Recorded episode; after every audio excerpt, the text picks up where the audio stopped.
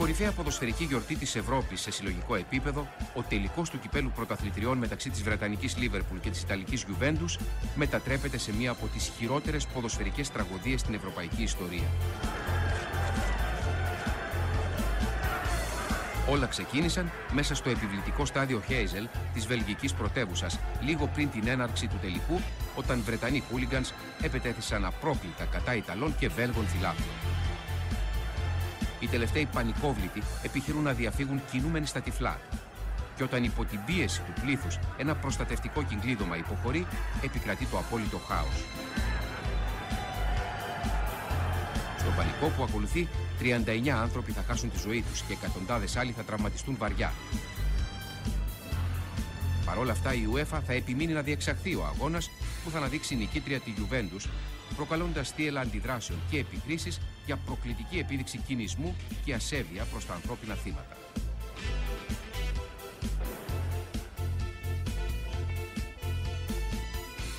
Η τραγωδία στο Χέιζελ. Κυρίες και κύριοι, σήμερα θα μιλήσουμε για τους χούλιγκαν που σκορπούν το θάνατο. Θεσσαλονίκη, 1 Φεβρουαρίου 2022. Αυτόπτης μάρτυρας. Γυναίκα. Άκουσα ένα παιδί να φωνάζει σας παρακαλώ, μη με χτυπάτε άλλο. Το παιδί αυτό ήταν ο Άλκης, ένα 19χρονο αγόρι που άφησε την τελευταία του πνοή τα ξημερώματα της 1ης Φεβρουαρίου στα σκαλιά μιας πολυκατοικίας στην οδό Χαριλάου.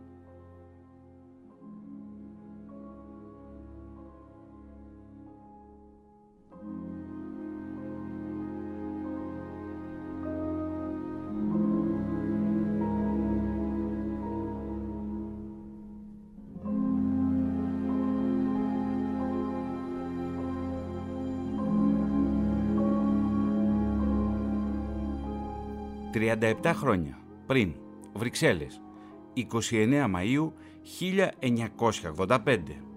Μια αλληλούχια γεγονότων εντός και εκτός των αγγλικών γηπέδων. Ένας κύκλος βίας και αίματος που κράτησε σχεδόν 15 χρόνια από τις αρχές της δεκαετίας του 1970 μέχρι και ακριβώς τα μέσα της δεκαετίας του 1980.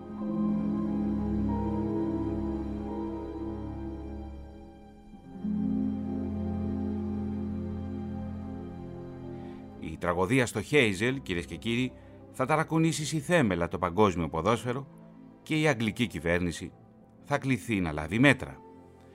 Στην πρωθυπουργική κατοικία της οδού Downing Street 10, ο ένικος είναι μια κυρία, η λεγόμενη σιδηρά κυρία, ο παδός του ακραίου φιλελευθερισμού και με βαθύ μίσος για την εργατική τάξη, τον συνδικαλισμό το κοινωνικό κράτος και φυσικά τον σοσιαλισμό. Ήταν ο παδός του άκρατου αντικομουνισμού. Κυρίες και κύριοι, η Μάργαρετ Θάτσερ. Mr. Speaker, sir, may I first join the Leader of the Opposition in congratulating my honourable friend, the member for Eastbourne, in the way in which he moved the loyal address. He did it in his own inimitable style, dry as always, for which I am eternally grateful, and with his own particular way of showing that even... Η Μάργαρετ Θάτσερ μίλα στην Βουλή, το ημερολόγιο δείχνει 1989 και μια χαρακτηριστική φράση που τη συνόδευε πάντα ήταν «Εμείς οι συντηρητικοί ξέρουμε τι πιστεύουμε, λέμε αυτό που πιστεύουμε και στεκόμαστε σε αυτό που πιστεύουμε». private bill after private bill, a bill to sell council houses, a bill to privatise bus companies, a bill to privatise the National Freight Corporation, a bill to privatise cable and wireless, and a bill to privatise the British Steel Corporation. Of course, privatisation got nowhere with the Labour government. They're socialists. They want clause four, nationalisation of the means of production and distribution and exchange. Σε ένα απόσπασμα της ομιλίας της, που η ίδια του έδωσε τον τίτλο «Θρίαμβος της Ελευθερίας», η Μάργαρετ Θάτσερ λέει «Κύριε Πρόεδρε, τι φανταστική χρονιά ήταν αυτή για την ελευθερία. Το 1989 θα μνημονεύεται για τις επόμενες δεκαετίες ως η χρονιά που οι μισοί άνθρωποι της Υπήρου μας άρχισαν να πετούν τις αλυσίδες τους. Τα μηνύματα στα πανό μας το 1979, εννοεί τα πανό των συντηρητικών, ήταν ελευθερία, ευκαιρίες, οικογένεια, επιχείρηση ιδιοκτησία. Τώρα αυτά τα συνθήματα είναι χαραγμένα στα πανό στη Λιψία, τη Βαρσοβία, τη Βουδαπέστη, ακόμη και τη Μόσχα. Για δεκαετίες οι Ανατολικογερμανοί είχαν διακινδυνεύσει τη ζωή τους για να περάσουν από τα σηματοπλέγματα προς την ελευθερία. Τώρα έρχονται όχι από μια τρύπα διαφυγής, αλλά από ελεύθερες διαβάσεις στα συντρίμια του τείχου. Η Ουγγαρία, που στρέφεται μέρα με τη μέρα με μεγαλύτερη σιγουριά προς την ελευθερία και την αξιοπρέπεια, διαλύει τον κομμουνισμό και ανοίγει τα σύνορά της στη Δύση. Στην Πολωνία, οι ελεύθερα εκλεγμένοι εκπρόσωποι ενός θαραλέου λαού μετακινούνται αποφασιστικά στα έδρανα της κυβέρνησης. Και ας μην ξεχνάμε ποτέ τη συμβολή της Πολωνίας στη δική μας ιστορία και στο δικό μας παρόν. Αυτό που συνέβη στη Ρωσία το 1917 δεν ήταν επανάσταση, ήταν ένα πραξικόπημα. Η αληθινή επανάσταση είναι αυτό που συμβαίνει στη Ρωσία και την Ανατολική Ευρώπη σήμερα. Το 1979, όταν εμείς οι συντηρητικοί αναλάβαμε την εξουσία, ξέραμε ότι ξεκινούσαμε μια Βρετανική επανάσταση. Στην πραγματικότητα ήμασταν οι πρωτοπόροι μιας παγκόσμιας επανάστασης.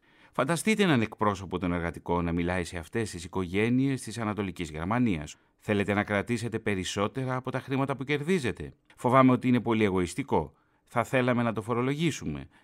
Θέλετε να κατέχετε μετοχές στην εταιρεία σας; Δεν μπορούμε να το έχουμε αυτό.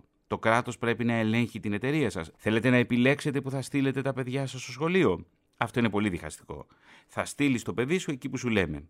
Κύριε Πρόεδρε, το πρόβλημα με τους εργατικούς είναι ότι απλώς δεν τα έχουν καλά με την ελευθερία. Στους σοσιαλιστές δεν αρέσει να επιλέγουν οι απλοί άνθρωποι γιατί μπορεί να μην επιλέξουν το σοσιαλισμό. Γι' αυτό οι εργατικοί θέλουν το κράτος να παίρνει όλο και περισσότερες αποφάσεις. Αλλά όλα αυτά έχουν αλλάξει, μας λένε. Το κόμμα που αγωνίστηκε για να αποτρέψει τους ενοικιαστές να έχουν το δικαίωμα να αγοράζουν τα σπίτια τους, τώρα μας λέει ότι είναι το κόμμα της ιδιοκτησίας του σπιτιού. Το κόμμα που ζήτησε μονόπλευρο πυρηνικό αφοπλισμό λέει τώρα ότι υπερασπίζεται ισχυρή άμυνα. Το κόμμα που μας οδήγησε στο Διεθνές Νομισματικό Ταμείο, όπως και κάποια χώρα του τρίτου κόσμου, αποτελεί πλέον πρωταρχικά υπόδειγμα οικονομικής ορθότητας. Και έγιναν όλα, όπως έλεγε και ο αγαπητός κομικός Τόμι Κούπερ, έτσι ακριβώς. As a barrister myself, I welcome this early start to giving them rights of audience. Both my honorable friends are to be warmly congratulated. I give way to Από μια ομιλία λοιπόν της Μάργαρετ Θάτσερ στη Βουλή, το 1989, τέσσερα χρόνια μετά την τραγωδία στο Χέιζελ. Η Μάργαρτ Θάτσερ βρίσκεται στον Πρωθυπουργικό Θόκο από τις 4 Μαΐου 1979 και ήδη όταν έγινε η τραγωδία διένυε τότε τη δεύτερη θητεία της.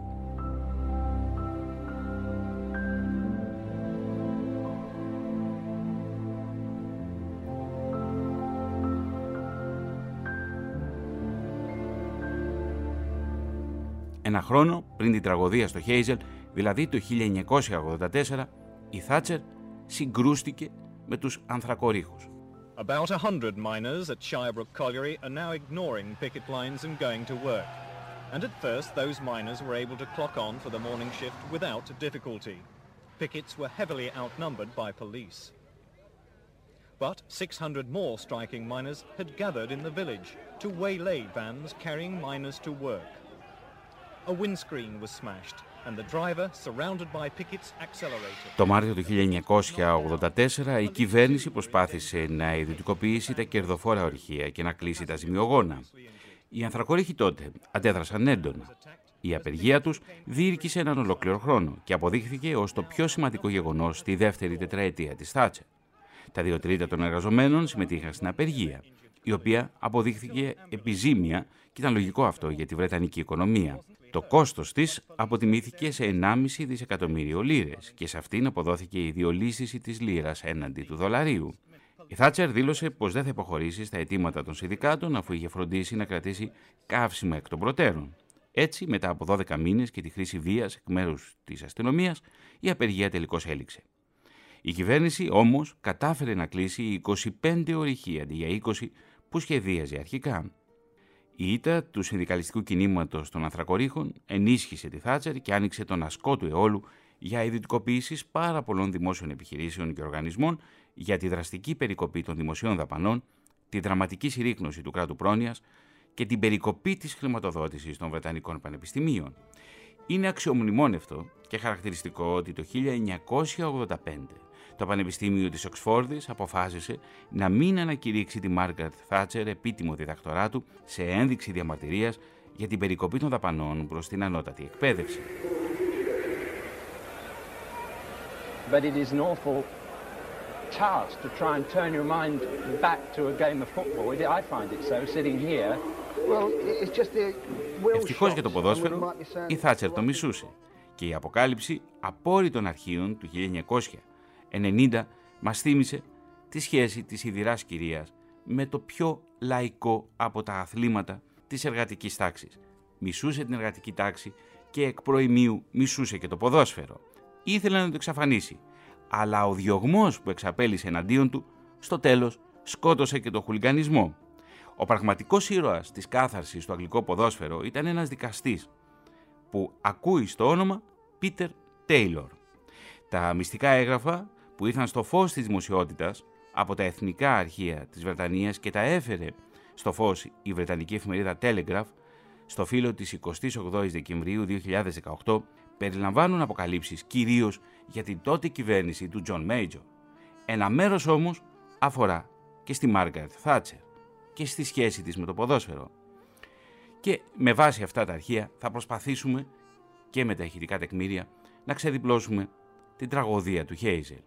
Εδώ, στον κεντρικό ραδιοθάλαμο του πρώτου προγράμματος, βρισκόμαστε η Μαριλένα Κουσουλού στη δημοσιογραφική ροή, ο Νίκος Ψωμιάδης στον ήχο και ο Θωμάς στο μικρόφωνο.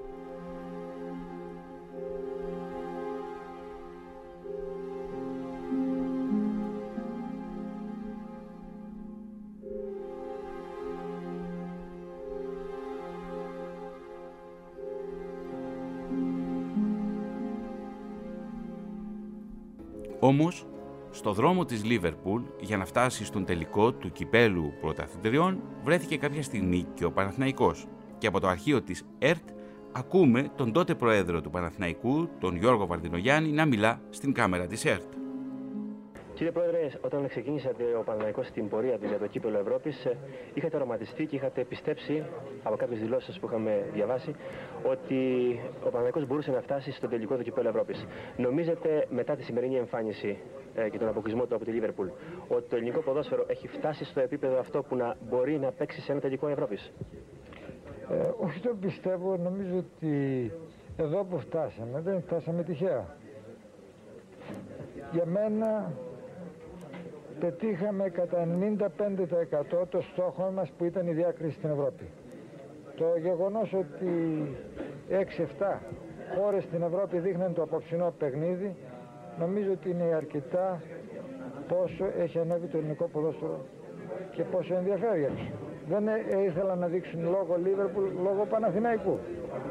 Την πρόκληση δεν χάσαμε σήμερα την πρόκληση. Την πρόκληση είχαμε χάσει στο Λίβερπουλ και πιστεύω ότι όλοι οι Έλληνες φίλοι ξέρουν πως τη χάσανε αυτή την πρόκληση. Εάν το αποτέλεσμα ήταν διαφορετικό όπως θα έπρεπε να είναι, πιστεύω ότι και το σημερινό αποτέλεσμα θα ήταν διαφορετικό. Βέβαια με ένα 4-0 πολύ δύσκολο. είναι πολύ δύσκολο. Δεύτερο, το έχω ένα παράπονο ότι δεν βοηθηθήκαμε από αυτούς που έπρεπε να βοηθηθούμε για να μπορέσουμε να καταφέρουμε το στόχο μας αυτό της Ευρώπης.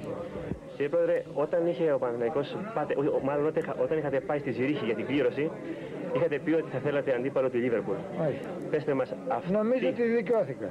Με το σημερινό εμφάνιση της Λίβερπουλ και του Παναθηναϊκού νομίζω ότι δικαιώθηκα. Σας ευχαριστούμε πολύ.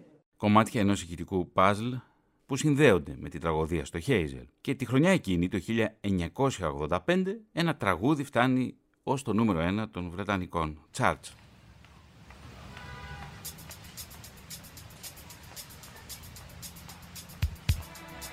Είναι οι Pet Shop Boys και το West End Girls.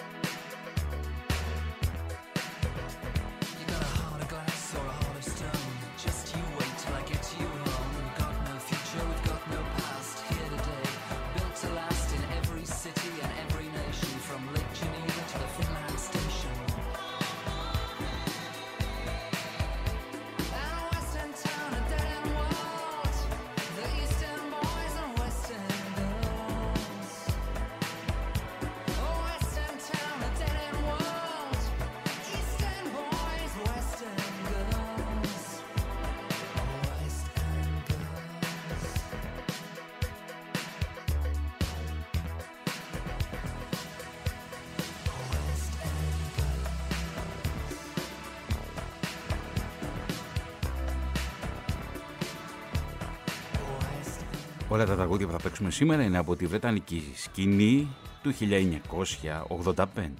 Η τραγωδία στο Χέιζελ έχει χαρακτηριστεί ως μία από τις μεγαλύτερες τραγωδίες του παγκόσμιου ποδοσφαίρου και όχι άδικα. 39 άτομα έχασαν τη ζωή τους εκείνο το απόγευμα, εκείνη την άνοιξη του 1985, στο γερασμένο στάδιο Χέιζελ των Βρυξελών. Οι επιζώντες από αυτή τη τραγωδία προσπάθουν να σβήσουν από τη μνήμη τους τις εικόνες της φρίκης. Όταν όμως καλούνται να μιλήσουν για εκείνη την ημέρα, είναι σαν να μην έχει περάσει ούτε ένα λεπτό. Θυμούνται την παραμικρή λεπτομέρεια, ακόμα και τις φωνές. Ο Βρετανικός ιστότοπος Anfield Rapp δημοσίευσε πριν από μερικά χρόνια μια μαρτυρία ενός αυτόπτη μάρτυρα.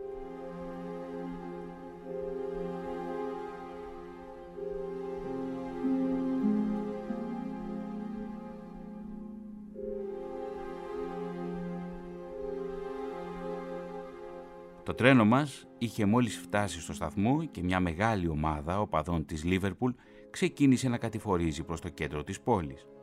Καθυστέρησα και τους παρακολουθούσα με καρόσημες να κυματίζουν και σκέφτηκα ότι έμοιαζε με μεσαιωνικό στρατό εν κινήσει. Πάνω από το στενό δρόμο, οι ντόπιοι κρέμονταν από ανοιχτά παράθυρα και παρακολουθούσαν μισογελαστοί αλλά νευρικοί. Καθώς ξεκινούσα για την Grand Place, σκέφτηκα. Μπορούμε να κάνουμε ό,τι μας αρέσει σήμερα. Κανείς δεν μπορεί να μας σταματήσει. Το κλίμα στις Βρυξέλλες ήταν περίπλοκο. Στη συνέχεια, οι περισσότεροι σχολιαστές αγνόησαν την επίδραση των γεγονότων στη Ρώμη το προηγούμενο έτος και ακόμη και εκείνοι που αναφέρθηκαν στο 1984 είδαν την τραγωδία στο Χέιζελ ως συμμορίες χούλιγκαν που αναζητούσαν εκδίκηση.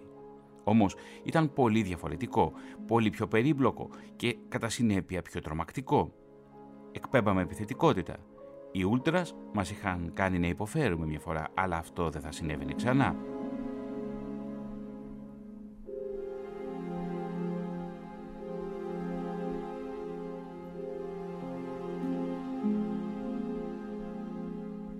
Κανείς δεν ήθελε να γίνει θύμα. Μικρές παρεξηγήσεις γρήγορα κλιμακώθηκαν σε αντιπαράθεση μεγάλης κλίμακας προς μεγάλος σοκ των Ιταλών. Γινώντας ένα στενό δρόμο στο κέντρο της πόλης, ο αδελφός μου και εγώ είδαμε έξι οπαδούς της Γιουβέντους γύρω στα 20 να χαλαρώνουν έξω από ένα καφέ, προσπαθώντας να δείχνουν ψύχρεμοι και σκληροί ταυτόχρονα. Όταν κάποιος με κοίταξε κατευθείαν στα μάτια σκέφτηκα «Έλα, πες κάτι». Δεν απάντησε.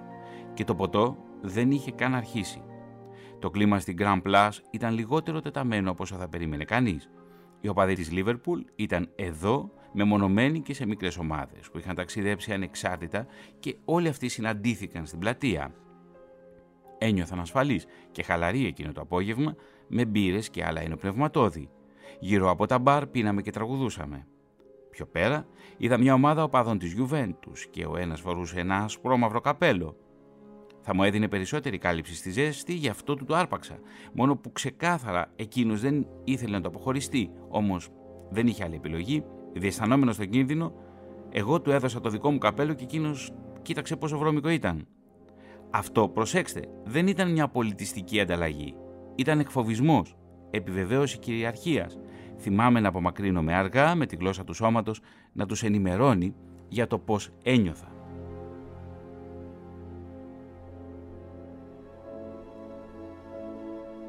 Είναι πολύ χαρακτηριστική νομίζω η μαρτυρία αυτή του οπαδού της Λίβερπουλ λίγο πριν από τον αγώνα. Θα πρέπει να σας πω ότι όλα τα τηλεοπτικά δίκτυα της Ευρώπης μεταδίδουν ζωντανά σκηνές πριν από τον αγώνα και όσο συμβαίνει η τραγωδία. Φυσικά είναι εκεί και το BBC και είναι η πρώτη μετάδοση από το Hazel. They have announced, that is the announcement saying that the game will commence, uh, but we're not sure at what time it will commence. I think what they're going to do is to get absolute control of the crowd and then uh, attempt to play the match. But it is an awful task to try and turn your mind back to a game of football. Διαιτητής του αγώνα είχε κληρωθεί ο Έλβετος Ντέινα.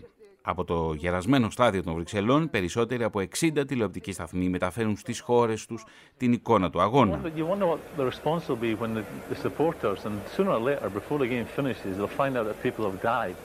Now you wonder what's going to happen then. I mean, they can go one of two ways. They can even become more hostile and more violent, or they take the correct way out and, and behave like human beings. I mean, that, that's open for argument again. Από τη μια πλευρά του σταδίου υπήρχε κόσμος ντυμένος στα ασπρόμαυρα, από την άλλη στα κόκκινα. Οι οπαδοί και των δύο ομάδων τραγουδούσαν συνθήματα και κουνούσαν σημαίες, δημιουργώντας μια όμορφη γηπαιδική ατμόσφαιρα. Μεταξύ τους υπήρχε μεγάλη αστυνομική δύναμη, αλλά κανένας δεν έδειχνε να ανησυχεί.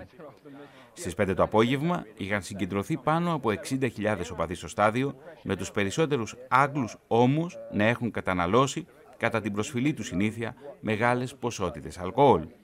Ο τομέας Ζ είναι ένας κομβικός τομέας και εκεί που θα εκτυλιχθεί η τραγωδία. Ήταν δίπλα στους φανατικούς οπαδούς της Λίβερπουλ. Αυτές οι θέσεις προορίζονταν για Βέλγους που δεν είχαν καμία ιδιαίτερη προτίμηση σε κάποια συγκεκριμένη ομάδα.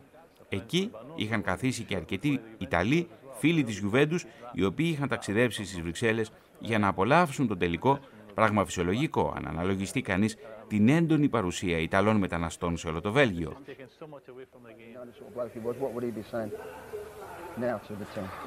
Well, I think um, they'll try and keep the, you know, the fact that people have died away from them because I know the lads, and that would worry them. I'm not saying that because of a friends of mine, but I know it would worry them. I'm sure it would worry the Juventus players as well. So they'll be trying to keep that that away from them.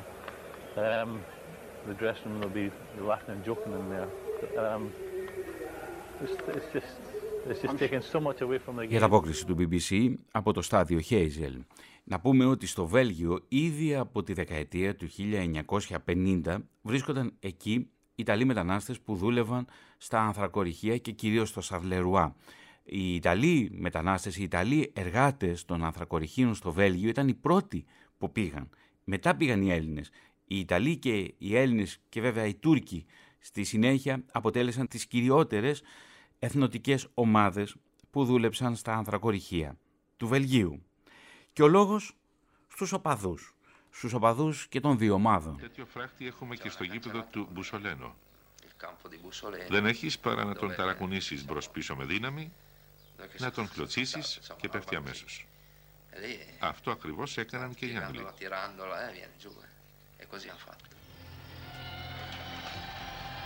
Όμως τα τεχνικά προβλήματα δεν ήταν η βασική αιτία της καταστροφής στο στάδιο Χέιζελ.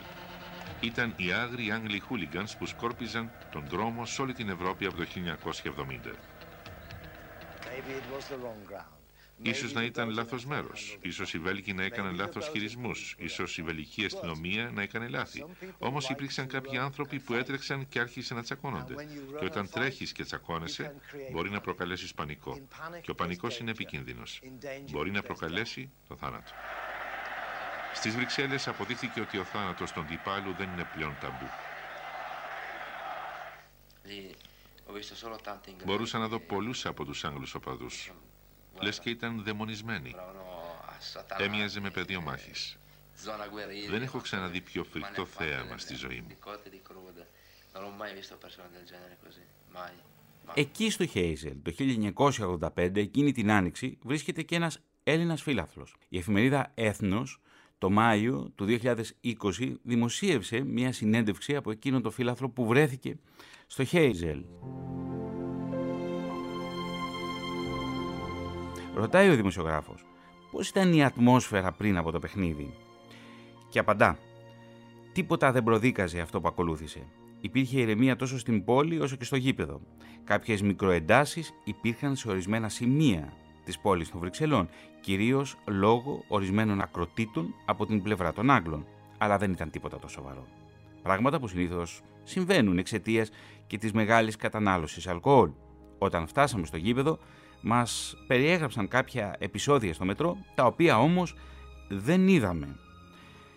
Όταν μπήκατε στο γήπεδο, τι κατάσταση επικρατούσε, υπήρχε ένταση; Όχι, το αντίθετο, απαντά ο Έλληνας που βρέθηκε το 1985 στο Χέιζελ. Φτάσαμε στο γήπεδο περίπου 2,5 ώρες πριν από τη Σέντρα και η ατμόσφαιρα ήταν, θα έλεγα, εορταστική. Φωνές, συνθήματα, τραγούδια, σημαίες. Ωραία ατμόσφαιρα. Σε ποιο σημείο της εξέδρας βρισκόσασταν εσείς και η παρέα σας; Τα εισιτήριά μας ήταν διακεκριμένα, δηλαδή βρισκόμασταν στους επισήμους. Ήμασταν στην κεντρική κερκίδα. Ό,τι έγινε, έγινε στη δεξιά εξέδρα που βλέπαμε εμείς στο γήπεδο. Στην εξέδρα που βρισκόταν δίπλα στο πέταλο των οπαδών της Λίβερπουλ. Εκεί, στη συντριπτική πλειονότητα βρίσκονταν Ιταλοί, όχι όμως ο βασικός πυρήνας των Γιουβεντίνων που ήταν στο απέναντι πέταλο από εκείνο που βρίσκονταν οι οπαδοί της Λίβερπουλ. Πώς άρχισε η ένταση, τι θυμάστε; Όλα άρχισαν όταν κάποιοι Άγγλοι χούλιγκαν με μπουκάλια στα χέρια κινήθηκαν εναντίον των Ιταλών. Πέρασαν το μοναδικό κυκλίδωμα που χώριζε τις δύο εξέδρες και επιχείρησαν να επιτεθούν στους φίλαθλους της Γιουβέντους. Δεν ήταν πολλοί. 50, 100, φάνηκε να υπήρχε ένταση, αλλά όχι μεγάλη. Οι Ιταλοί φοβούμενοι τους Άγγλους και για να αποφύγουν την επίθεση οπισθοχώρησαν, με αποτέλεσμα να βρεθεί αρκετός κόσμος κολλημένος στον τοίχο. Από την αυξανόμενη πίεση, πολλοί υπέστησαν ασφυξία, ενώ το τείχομα υποχώρησε και τότε άρχισε η τραγωδία. Άνθρωποι άρχισαν να πεθαίνουν από ασφυξία.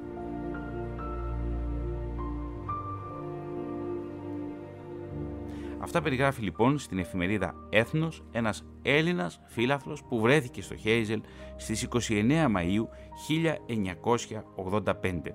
Και το απόσπασμα που σας διάβασα είναι από μια συνέντευξη που παραχώρησε ο Έλληνας φίλαθλος τον Μάιο του 2020. Εφημερίδα Έθνος.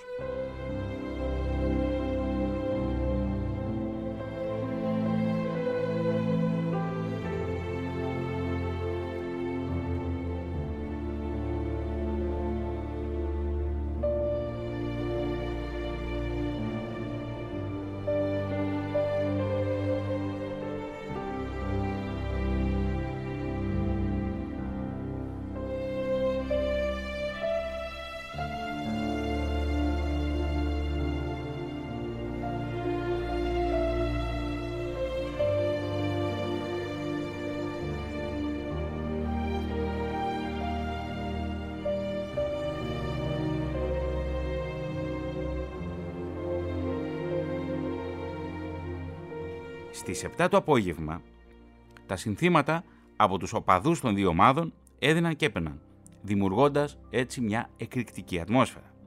Ο τομέας Ζ βρισκόταν δίπλα στους Άγγλους Κούλιγαν και οι οπαδοί που είχαν κατακλείσει την κερκίδα δεν είχαν καμία προστασία, αφού στην επικίνδυνη ζώνη υπήρχε ελάχιστη αστυνομική δύναμη. Περίπου μία ώρα πριν από τη σέντρα του αγώνα, οι οπαδοί της Λίβερπουλ πέρασαν το διαχωριστικό και επιτέθηκαν με ορμή στους Ιταλούς που βρίσκονταν στον τομέα Ζ. Ορισμένοι Ιταλοί αντεπιτέθηκαν. Για αρκετά λεπτά, καθίσματα και διάφορα άλλα αντικείμενα είχαν δημιουργήσει μια νοητή γέφυρα στα δύο στρατόπεδα. Ωστόσο οι Άγγλοι συνέχισαν να σειραίουν κατά δεκάδες στον τομέα Ζ, αναγκάζοντας σχεδόν ολόκληρη τη μάζα των οπαδών της Γιουβέντους να υποχωρήσει. Αρκετοί Ιταλοί στηβάχτηκαν σε ένα τείχος στο τέλος της εξέδρας, ο οποίος κατέρευσε από το βάρος. Δεκάδες άνθρωποι παγιδεύτηκαν κάτω από τα συντρίμια, τη στιγμή που εκατοντάδες περνούσαν από πάνω τους για να σωθούν. Πάμε να δούμε τώρα, να ακούσουμε μάλλον την αντίστροφη μέτρηση, τι σημαίνει δηλαδή μερικές ώρες πριν ξεκινήσει ο αγώνας. Στο μεταξύ στο κέντρο των Βρυξελών επικρατεί ηρεμία. Χιλιάδες φύλαθλοι συναντιόνται μες στη χαρά και το πιωτό. Ώρα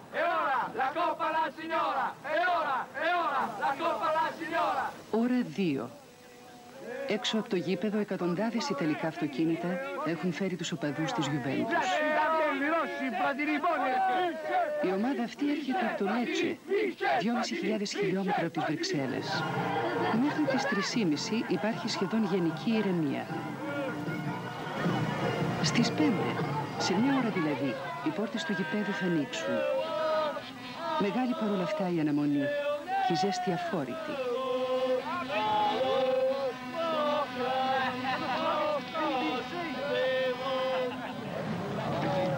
Μέσα στο Χέιζελ, που περιμένει 60.000 θεατές, 50 αστυνομικοί ελέγχουν τους χώρους, ενώ άλλοι 800 περιφέρονται στην πόλη και τον εξωτερικό χώρο του γηπέδου.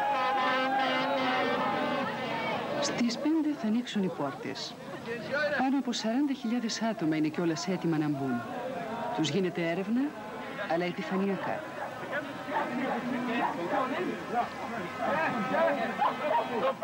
Η ένταση αυξάνεται. Οργανώνεται μαύρη αγορά εισιτηρίων. Μερικές αψιμαχίες έξω από το γήπεδο. Στις πέντε και μισή, μισή ώρα αφού του ανοίξουν οι πόρτες, γύρω στα 30.000 άτομα βρίσκονται κιόλας μέσα στο Χέιζελ. Περίοδος εκεχηρίας. Ένας Ιταλός φίλαθλος προσπαθεί να ζεστάνει την ατμόσφαιρα. Οι Άγγλοι τραγουδούν. Επικρατεί η λογική.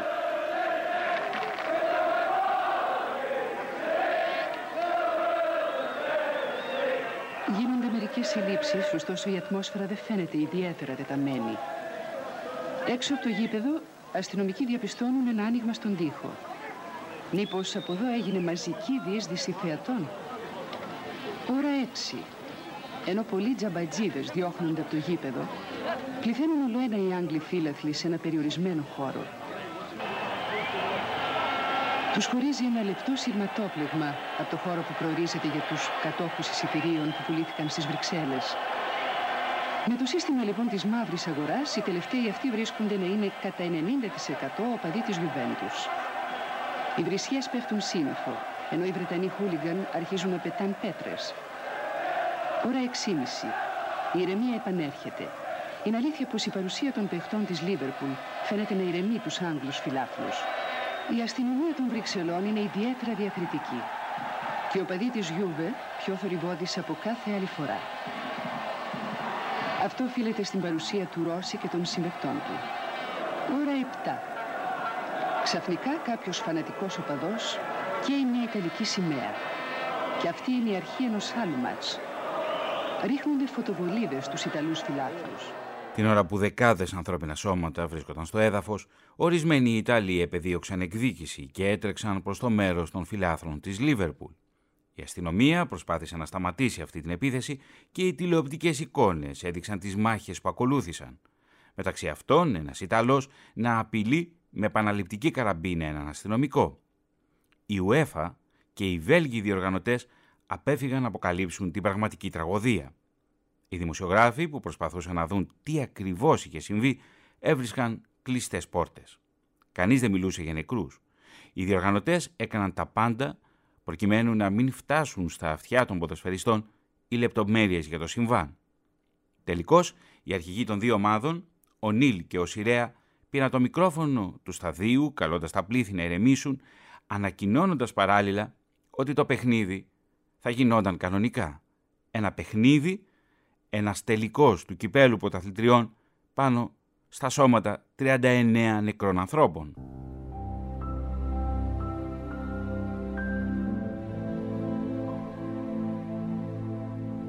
Οι εντολές των ηγετών των δύο κρατών, της Μεγάλης Βρετανίας δηλαδή και της Ιταλίας, όσο και αυτές της UEFA, απαιτούσαν το παιχνίδι να διεξαχθεί κανονικά.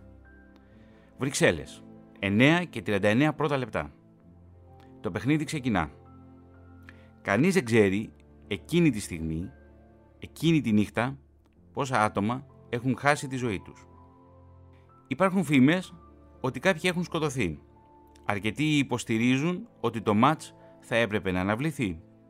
Τελικά όμως δεν γίνεται κάτι τέτοιο. Εκείνη τη στιγμή μπορεί να φαινόταν απάνθρωπο, αλλά ήταν η πιο σωστή λύση. Θα υποστηρίξει αργότερα η UEFA. Η αναμέτρηση διεξάγεται κάτω από ένα εξαιρετικά τεταμένο κλίμα όπου οι άμεσα εμπλεκόμενοι, οι ποδοσφαιριστές, δεν γνωρίζουν το ακριβές μέγεθος της τραγωδίας. Ο διαιτητής, ο Ελβετός Ντέινα, ίσως γνωρίζει κάτι περισσότερο. Στο 56ο λεπτό της συνάντησης, ο Μπόνικ ανατράπηκε φανερά εκτός της μεγάλης περιοχής. Ωστόσο, ο Ελβετός ρέφερη έδειξε την άσπρη βούλα. Ο Πλατινί ανέλαβε την εκτέλεση της εσχάτης των ποινών, βάζοντας τη μεγάλη κυρία μπροστά στο σκορ. Ο Γάλλος Άσος, μη αντιλαμβανόμενος τη σοβαρότητα της κατάστασης, πανηγυρίζει έξαλα τον γκολ προκαλώντας τα πικρόχολα σχόλια των παρευρισκομένων. Η Γιουβέντους διατηρεί το προβάδισμα, αλλά λίγο αργότερα ο άρχον του αγώνα κλείνει τα μάτια σε ανατροπή του Βίλαν εντός της μεγάλης περιοχής των Μπιανκονέρι, καταδικάζοντας έτσι ουσιαστικά τους Ρέντς. Αυτή ίσως να ήταν και επιθυμητή από την πλειονότητα των φιλάθλων, των οπαδών που βρίσκονταν είναι τραγική ηρωνία να τους πούμε φιλάθλους, των οπαδών που βρίσκονταν εκείνη τη νύχτα στο Χέιζελ να τελειώσει έτσι ο αγώνας, ώστε να μην υπάρξουν άλλα έκτροπα μέχρι την ολοκλήρωση της βραδιάς. Δεν είναι λίγοι που υποστηρίζουν ότι ο διαιτητής δέχτηκε εντολές προκειμένου να καθορίσει το τελικό αποτέλεσμα. Το ποδόσφαιρο όμως, εκείνη τη νύχτα, εκείνη την άνοιξη του 1985 έχασε κάτι περισσότερο από μια δίκαιη απονομή ενός κυπέλου.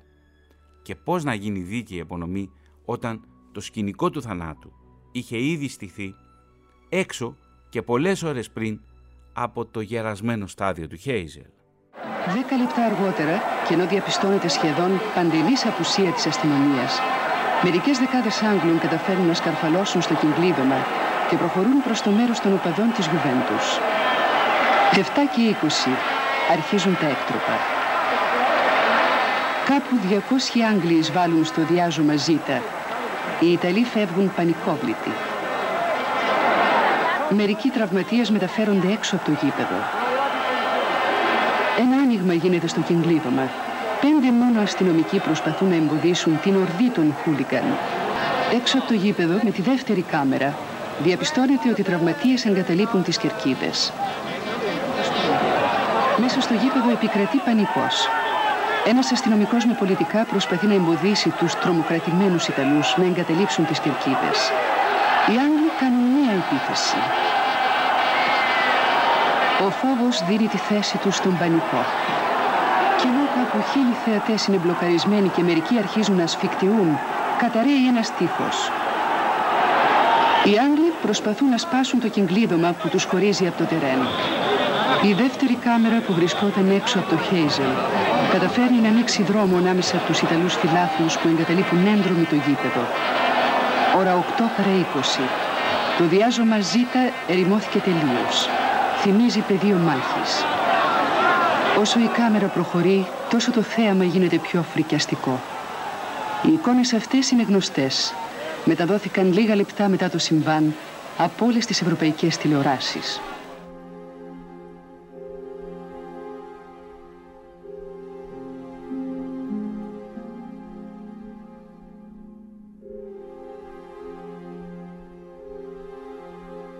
Η επόμενη μέρα ήταν κάτι παραπάνω από τραγική. Ο παρατηρητής της UEFA, Γκούντερ Σνάιντερ, επιρρύπτει ευθύνη αποκλειστικά στους Άγγλους, αθώνοντας τόσο τους διοργανωτές του αγώνα, όσο και τους αρμόδιους του γηπέδου, τη βελγική αστυνομία και τους φιλάθλους της Γιουβέντους. Η Λίβερπουλ, υπόλογη στο παγκόσμιο ποδόσφαιρο, έπρεπε να υποστεί σοβαρές κυρώσεις. Στις 31 Μαΐου, δηλαδή δύο ημέρες μετά από την τραγωδία, η Βρετανή Πρωθυπουργός πιέζει την Αγγλική Ποδοσφαιρική Ομοσπονδία να αποσύρει τους Αγγλικούς συλλόγους από τις διεθνείς διοργανώσεις. Δύο ημέρες αργότερα η UEFA τους αποβάλλει από τις διοργανώσεις για διευκρίνιστο χρονικό διάστημα. Στις 6 Ιουνίου του 1985 η FIFA επεκτείνει την ποινή σε κάθε μάτς παγκοσμίως, αλλά τελικώς μια εβδομάδα αργότερα επιτρέπεται στους Άγγλους να δίνουν διεθνή φιλικά. Η ποινή δεν αφορούσε στην εθνική Αγγλία. Η Βρετανική αστυνομία εξετάζει από την πλευρά της το βίντεο του αγώνα και συλλαμβάνει 27 οπαδούς με την υποψία της ανθρωποκτονίας.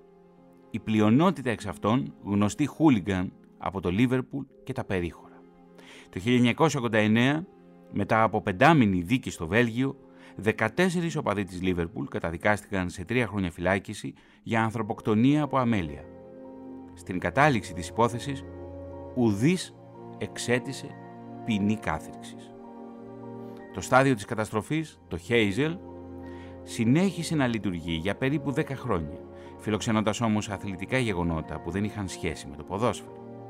Το 1995 καταδαφίστηκε και έδωσε τη θέση του στο King Baudouin, στο οποίο τελικώς διεξήχθηκε ο τελικός του κυπέλου κυπελούχων το 1996 μεταξύ της Paris Saint-Germain και της Rapid Βιέννης.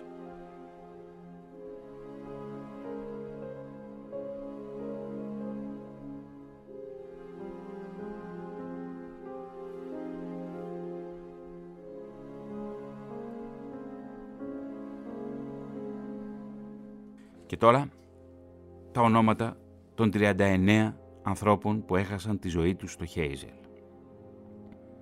Ρόκο Ατσέρα, ετών 29. Μπρούνο Μπάλι, ετών 50.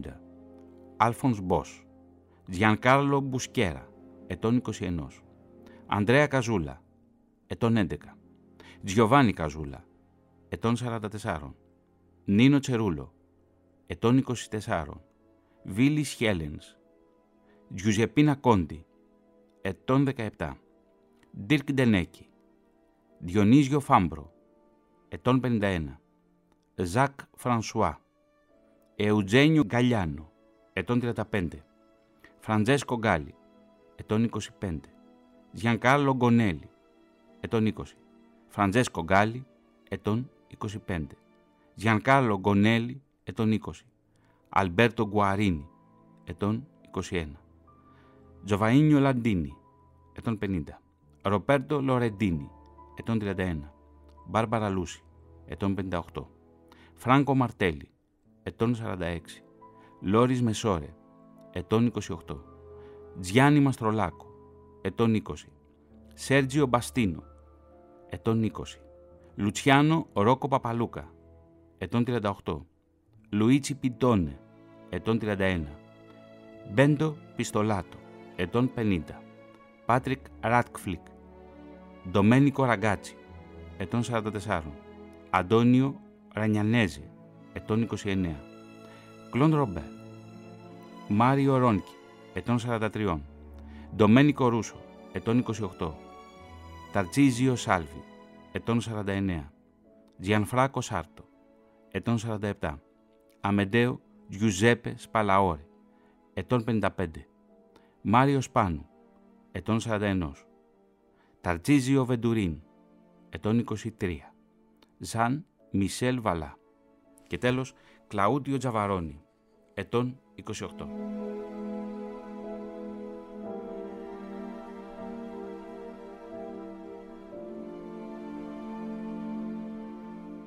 Και μετά το μάτς, εκείνο το μάτς του θανάτου στο Χέιζελ, έχουμε τις αστυνομικές έρευνες και τις δίκες που θα ακολουθήσουν τα επόμενα χρόνια.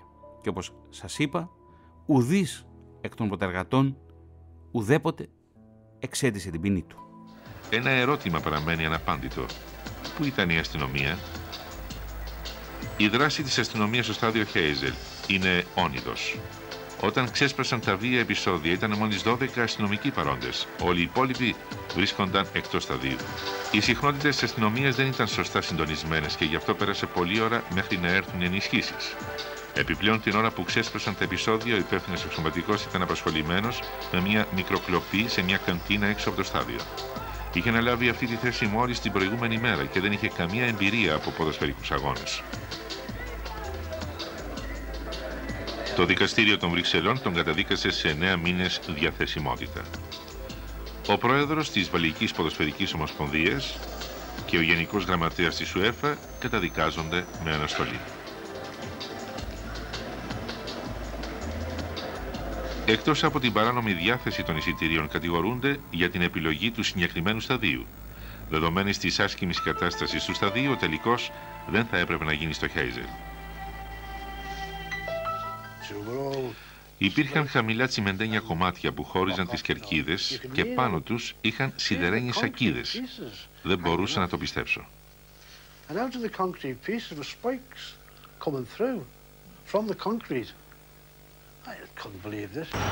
Το στάδιο Χέιζελ κατεδαφίστηκε και χτίστηκε από την αρχή το 1995. Σήμερα ονομάζεται Στάδιο του Βασιλιά Μποντουέν και εκπληρεί όλα τα κριτήρια ενός σύγχρονου ποδοσφαιρικού γηπέδου. Πολλά έχουν αλλάξει από την εποχή της τραγωδίας του Χέιζελ.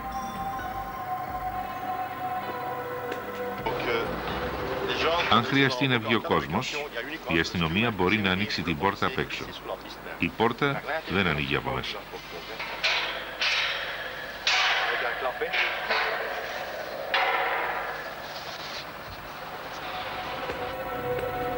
Από ένα πύργο ελέγχου η αστυνομία μπορεί να εντοπίσει κάθε άτομο μέσα στο στάδιο με τη βοήθεια κρυμμένων μηχανολήψεως. Όλες οι θέσεις είναι αριθμημένες. Οι ομάδες των οπαδών χωρίζονται μεταξύ τους με ψηλούς γυάλινους στίχους. Η ασφάλεια των θεατών είναι εξασφαλισμένη, αλλά οι μνήμες της 29ης Μαΐου 1985 παραμένουν. Ήταν η πιο μαύρη στιγμή στην ιστορία του ευρωπαϊκού ποδοσφαίρου. Κυρίες και κύριοι, εκείνη τη χρονιά, το 1985, οι Queen κυκλοφορούν το One Vision.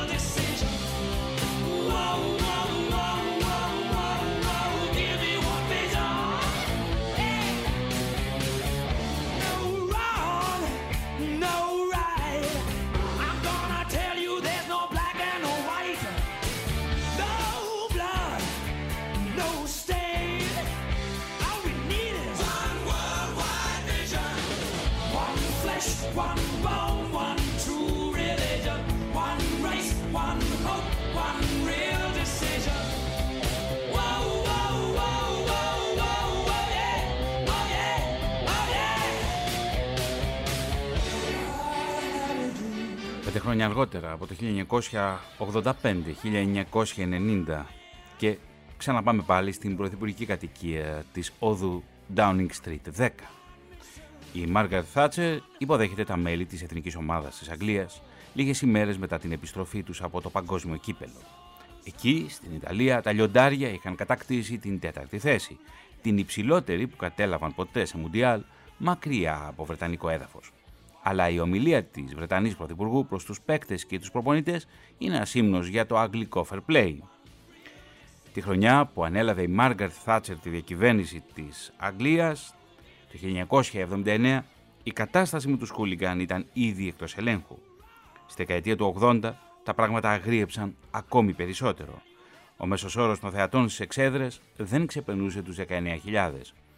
Η Θάτσερ ανεχόταν αυτή τη ζούγκλα επειδή στο δικό της μυαλό το ποδόσφαιρο ήταν υποταπή διασκέδαση των προβληματικών της Βρετανικής κοινωνίας και δεν αφορούσε στο μέσο πολίτη. Στα έξι πρώτα χρόνια της πρωθυπουργίας της ασχολήθηκε με το σπορ μόνο για να περικόψει τα κονδύλια με τα οποία αμείβονταν οι καθηγητές φυσικής αγωγής που έμεναν στα σχολεία πέρα από το κανονικό ωράριο προκειμένου να προπονούν ποδοσφαιρικά ταλέντα. Ως που ήρθε το Χέιζερ με τους 39 νεκρούς. Δεν υπάρχουν λέξεις, δεν υπάρχουν δικαιολογίες. Το φταίξιμο είναι αποκλειστικά δικό μας. Θα διαβούμε ξανά τη θάλασσα για να παίξουμε σε ευρωπαϊκές διοργανώσεις μόνο εάν και όταν τελειώσουμε με αυτό το πρόβλημα.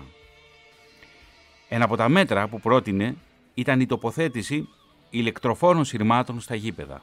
Ευτυχώς δεν την άφησαν να το κάνει. Ο χουλιγανισμός δεν εξαλείφθηκε, όμως η βία μετατοπίστηκε. Από τα γήπεδα, στις πλατείες, τις παμπ και τις στάσεις του μετρό. Η βελγική αστυνομία δυσκολεύτηκε να εντοπίσει τους δράστες.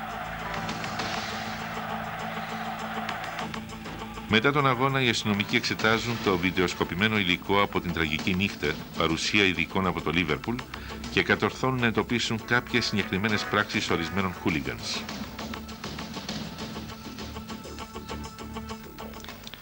Σε αυτό το σημείο βλέπουμε μια από τις επιθέσεις που έλαβαν χώρα.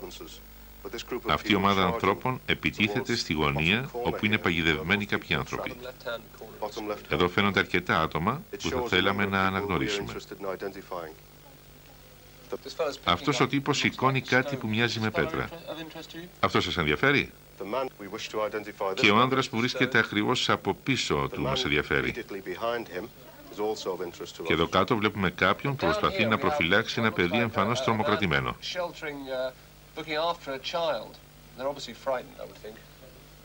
Ίσως να είναι παππούς με εγγόνο με τα χρώματα της Γιουβέντους. Η αστυνομία κατορθώνει να εντοπίσει κάποιους από τους ενόχους.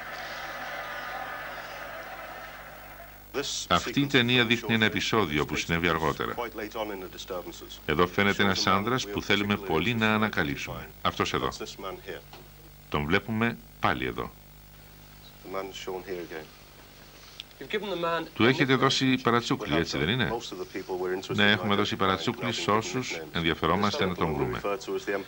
Αυτό τον κύριο τον αποκαλούμε Αυτοκράτορα της Ρώμης. Το 1988, τρία χρόνια μετά τον μοιραίο αγώνα, 26 άτομα προσάγονται στο δικαστήριο των Βρυξελών με τις κατηγορίες της πρόκλησης σωματικών βλαβών και της ανθρωποκτονίας.